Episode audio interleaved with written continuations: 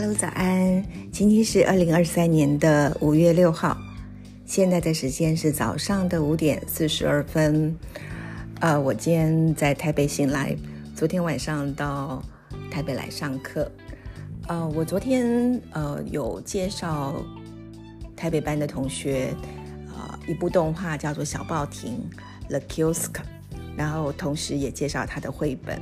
那绘本是我翻译的，呃，在。翻译这个绘本的时候呢，我有同时写了一篇导读。那这个部分，我想今天早上偷懒一点，我就来念念这个导读吧。是趣味童话，也是哲理寓言，人生的许多可能。绘本小报亭的装帧设计充满巧思，在书封几乎满版的小报亭上挖开一个。售货窗口，读者可以从窗口看到故事主角奥尔加正在吃着饼干，一面读着旅游杂志。翻开封面，书籍的蝴蝶页正是小报亭的内部空间，摆着奥尔加的沙发，排列整齐的各种零食、杂志、杂货、日用品、乐透彩券，还有镜子、洗衣槽。有工作必备的收银机，有奥家的私人用品和玩偶小鸭。来自拉脱维亚的艺术家安安纳德梅勒西热情地邀请我们走进奥尔加的世界。绘本中的文字写着：“小报亭是他生活的全部。”小报亭原是梅勒西在二零一三年执导的一部七分钟。短片动画在全球各地的动画影展荣获许多奖项，我个人也非常喜爱这部动画，推荐大家一定要找来看。动画声名远播后，梅勒西接到出版社的邀请，将动画改编成绘本。他花了三年时间，完全重新绘图，而且添加了不少动画中没有的细节。以绘本形式呈现售货员奥尔加的故事，别有一番风味。最难能可贵的是，身为平面设计师、也画漫画的梅勒西，同时深谙绘本的制作手法，加入简洁幽默的文字叙述，取代动画中无台词的音乐叙事，同时保留部分动画分镜的手法，灵活展演。人物的连续动作，绘本延续了动画缜密的故事铺排。每位出场的背角人物形象鲜明，且多次出现在故事中。出场的时间点与情节转变的呼应唱和，令人拍案叫绝。绘本的结尾部分，梅勒西让这些演员又加码上场。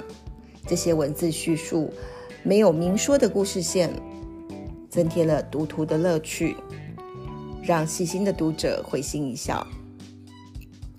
至于绘本小报亭说了什么，表达的深层意涵为何，我想在不同的人生阶段、不同年龄层的读者会有不同的领略。安德纳梅勒西受访时说：“这个故事灵感来自他的亲身经历。大学艺术设计系毕业后，他找到一份薪水不错的工作。”生活也很稳定，但他不能做自己喜欢的创作。生命在某处好像被卡住了，不再流动。他觉得自己就像是沙发上的一团马铃薯。这是这就是后来梅勒西毅然决然辞去工作，再去瑞士留森攻读动画制作硕士的原因。是的，卡住了。故事中的奥尔加也被卡住了。卡在小报亭里，他身材圆润到已经无法走出小报亭的门。小报亭名副其实成了他生活的全部。通常我们熟悉的励志故事的发展，可能是奥尔加努力减重，最后顺利进出小报亭；也可能是也能身材苗条的穿上泳装，到他梦想中的海边去游泳看落日。但梅勒西却安排了令人意想不到的达成梦想的途径，那是一场又一场的意外。一般人会哀叹与自认倒霉的意外，但却成为奥尔加人生重大的转折，甚至转向行动的自由。奥尔加是怎么办到的呢？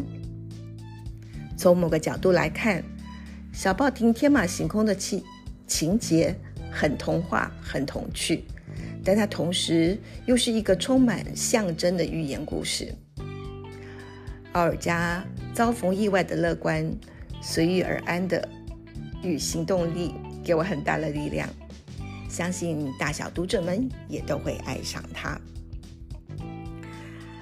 OK，我念完了，嗯，感觉好像没有那个，嗯，像喃喃自语、口语这样子来的亲切。不过今天就这样子吧。好，那祝大家周末愉快，拜拜。